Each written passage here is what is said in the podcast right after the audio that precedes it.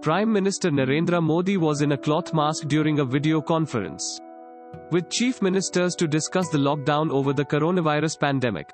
The coronavirus pandemic has killed 239, infected over 7,400 in India, according to the data presented by the Health Ministry. The video conference with chief ministers was essentially to take their feedback on whether the 21 day nationwide lockdown is stretched beyond April 14 to the flow of the infections. The central government recognizes to have also obtained views on the issue from all the related agencies and stakeholders included in the efforts to hold the spread of the coronavirus pandemic. Thanks for listening to the latest news Suno. Be sure to visit latestnewsuno.com to join the conversation, access the show notes, and discover our fantastic bonus content. Subscribe to our podcast on Spotify, iTunes, or Google Podcast.